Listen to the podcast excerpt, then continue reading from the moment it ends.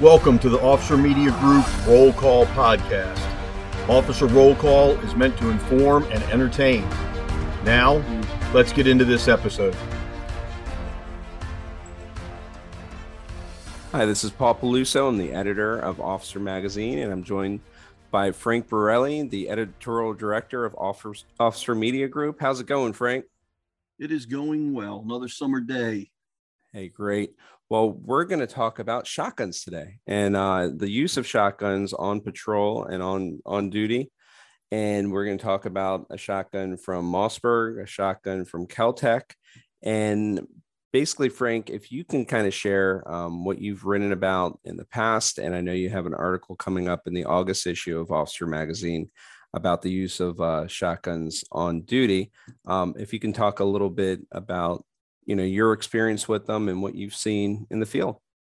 Yeah so you know shotguns have been around forever and I, I couldn't even tell you the exact date that somebody invented what first became the shotgun because um, we had blunderbusses 300 years ago. Um, but for my entire law enforcement career which is pushing 40 years now the shotgun's been um, a, a mainstay you know it's uh it's been there. You could and, and the versatility is great and we'll talk more about that uh, but you know, it was not uncommon to see a shotgun either hanging in a window or locked in a gun rack in a patrol car. You know, back in the 70s and the 60s. Uh, for me, it was in the 80s. I bought my first duty shotgun in 1988, uh, and I still have that very same shotgun that I can use on duty today. It's a pump action shotgun as compared to a semi-auto. Uh, and we can talk about the different actions and loads and everything else. I don't know wh- how you want to go out first, but uh, they've been around forever, Paul. It's just something I've always had. Um, a lot of agencies are getting away from them today um, in, in favor of patrol rifles. And I think that's a huge mistake. But where do you want to go first with, with uh, models and types and uh, versatility? How do you want to proceed? It's up to you, Frank. Um, if if you want to kind of lead off with some of the some of the traditional models but um also if you want to kind of get into you know have have departments already started getting away from them um you know has that been happening uh in, in past years? And do you see them I, I guess coming back to them i don't know about the coming back to them there are agencies out here uh, you know, when the big demand for patrol rifles came out, active shooter, as we evolved that response protocol uh, essentially in the year 2000. Columbine happened in 99. We had to adjust how we did business.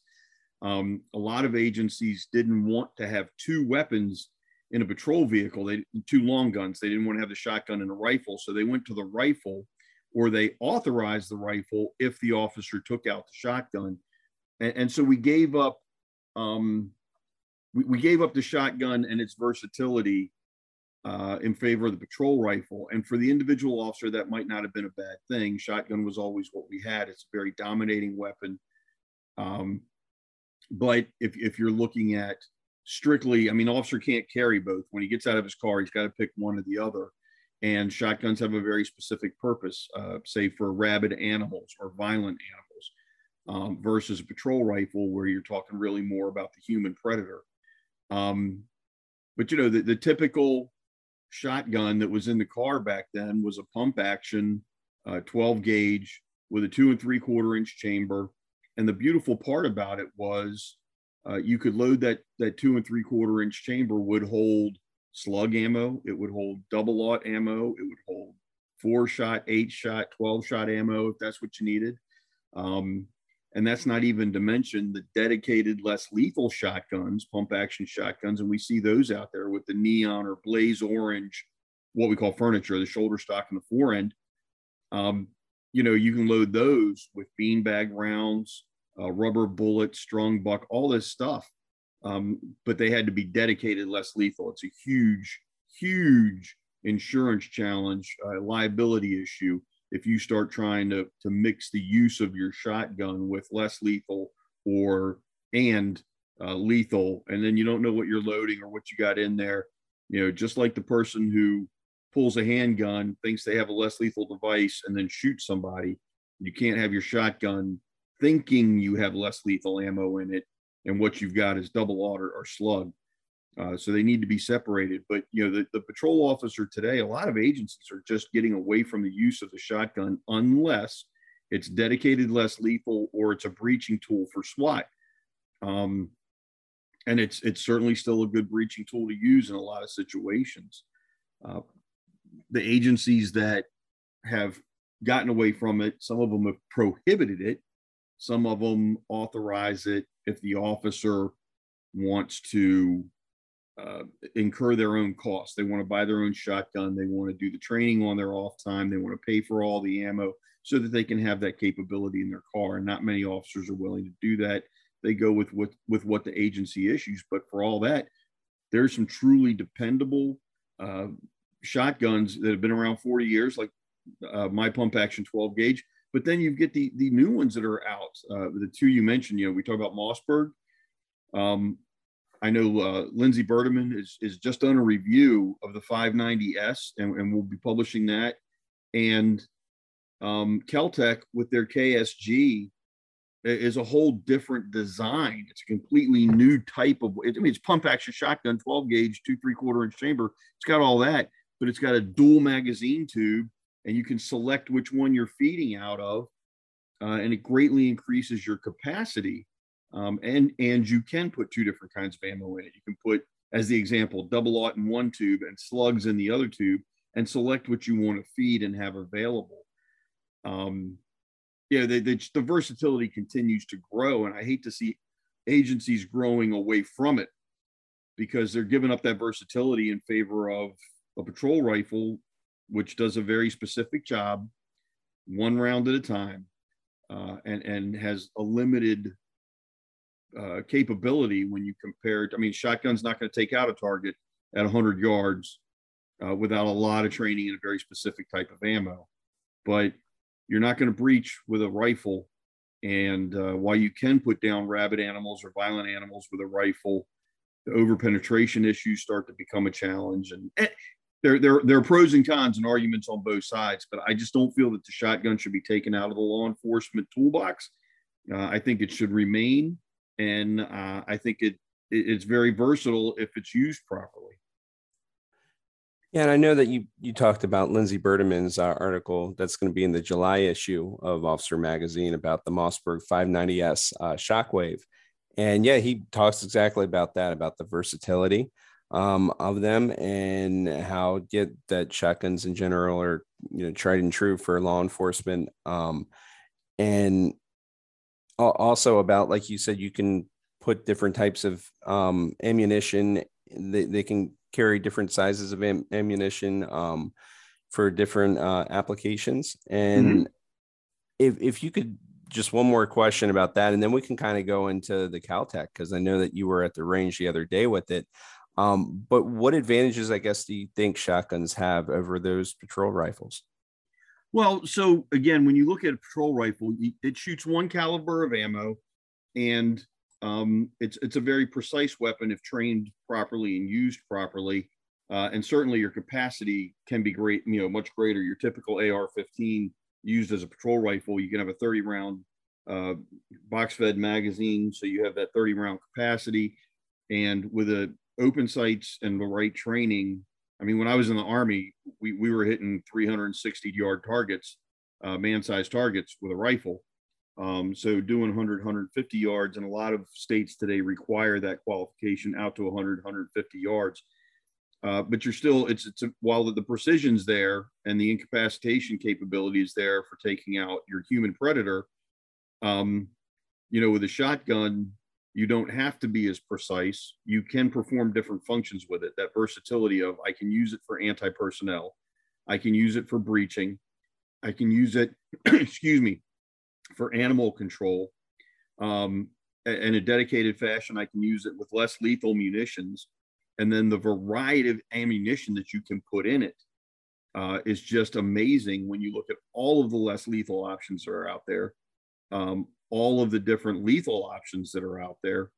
You, you have one weapon that will perform so many different functions in a design that simply hasn't metallurgy's changed, engineering's changed, but a pump action shotgun with a cross bolt safety or a slide stop safety, they haven't changed much in 50 years. uh, and that that's reliability is built into that. So I, I just I hate to see them taken out of patrol cars or taken out of armories. I think we need to keep them around. Great, and if you could talk about um, you know the Kel-Tec and being at the range with it, I guess how how did it handle, and um, what was your experience with it?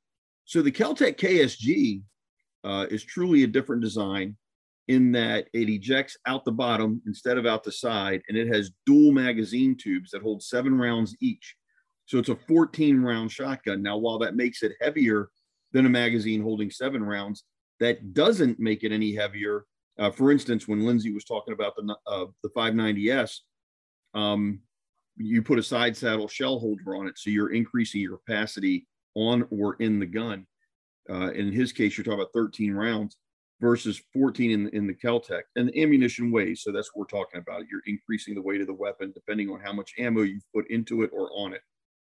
Um, on my shotgun, I've got a seven round magazine tube, a six shell side saddle holster or holder on the side of the receiver, and then I've got six more on my buttstock. So I, I've got 19 on my gun or in my gun combination. Um, the weight eventually gets to be detrimental, especially if you're trying to hold it up on the target for a long time. But capacity is a trade-off. Um, with the Kel-Tec, and, and I, like I said, I really, it's an interesting design, dual tube magazines, dual, dual tube feed, 14 rounds total in the gun uh, left tube, right tube. You can put different kinds of ammo in them. And um, behind the pistol grip, uh, back where the ejection port is, uh, there's a lever. It's a vertical lever, and you can move it with your thumb left or right to determine which magazine tube you're feeding out of. So if you've got double aught ammo in your left tube and that's what you want to feed, you move the letter, lever accordingly. If you've got slugs in the right tube and you want to feed that, you move the lever accordingly. And then you work the action, pump action uh, Picatinny rail down the top so you can put optics on it or, or regular sights if you want to.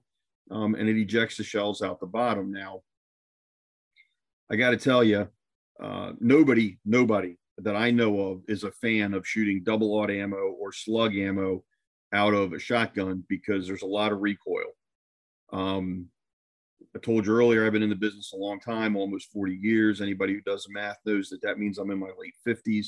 Uh, arthritis and everything else does play a role. And when I fired the Kel-Tec with slug ammo, um, I can't say my shoulder felt real good afterwards. It was it was a it was a little bit of a wake up call. There's a lot of recoil yeah. there, but uh, you know, as Lindsey pointed out, um, with the Mossberg, he could feed Aguila ammo, and I don't know if the Aguila ammo. I didn't test it in the KSG. If it did, uh, Aguila ammo is a sh- inch shorter. It's one and three quarter inch. You could put a lot more in there if if it would feed reliably in the KSG. I did not test it with such. Um, but the KSG offers you an increased capacity and even an added increased versatility since you can put two different kinds of ammo in it and select which one you want to feed. Uh, know, that, that's that's another great option. It's pump action weapon. A lot of people today insist on semi-automatic shotgun. I've never been a fan. Great for competition, not a hindrance in the field, but I don't see I mean, do I really need to put out three 12 gauge rounds in a second or in a second and a half? Uh, can I do it accurately? Can, can, I control the weapon? I think a pump action 12 gauge is still optimal for the road. Um, and I think the versatility of that tool with proper training, proper administration, uh, I, I, still think it's you, you can't beat it for the versatility in a long gun. Great. Well, Frank, um, my last thing for you here is if you could kind of share a story with us about uh, when you've used a shotgun either on duty or in training and um, and and kind of what you can pass along to our listeners you know I, will share this with you paul and it's uh it's kind of a scary story about improperly handling a shotgun um, that almost cost me big uh, way back in the day i worked for an agency and, and um, we one of the things that was in our patrol area was a uh, a cemetery. And the cemetery had a big mausoleum and the mausoleum had an alarm system. And if the alarm went off we had to respond and go check and make sure all the doors were closed.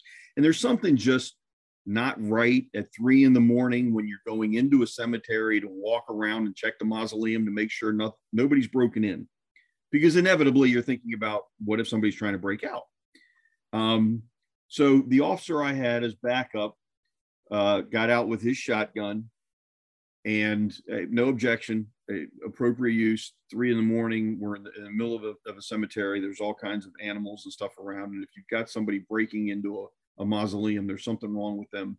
Big, big wrong with them.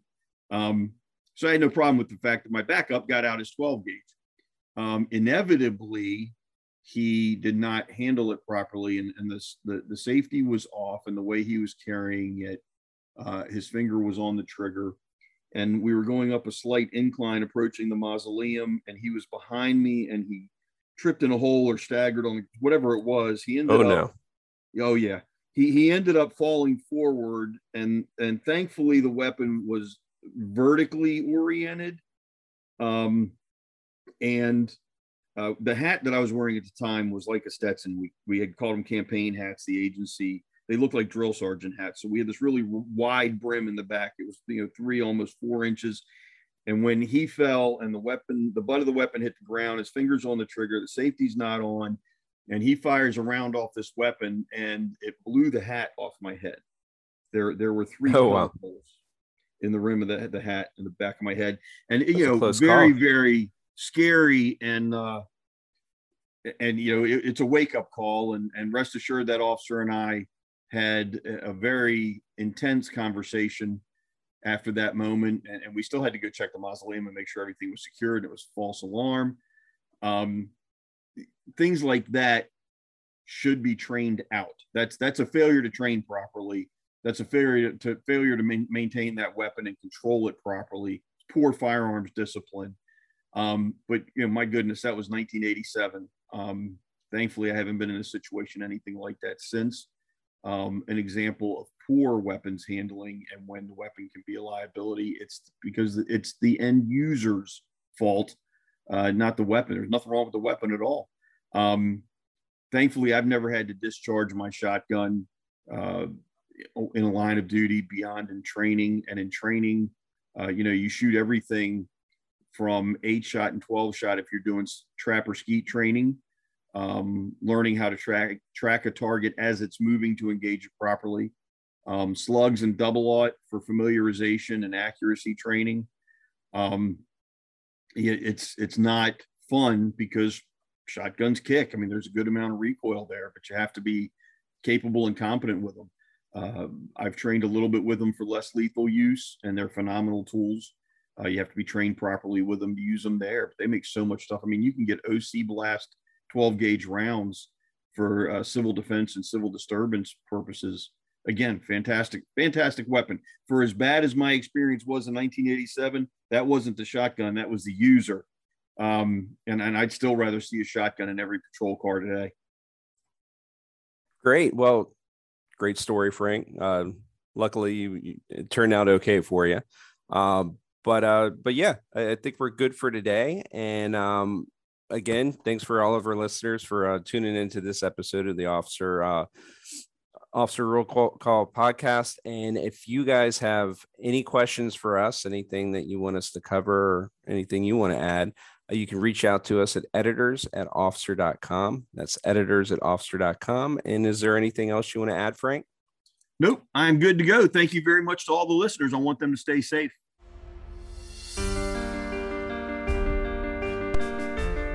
Thank you for listening to this episode of Officer Roll Call. Be sure to check back every two weeks for a new episode. Stay safe.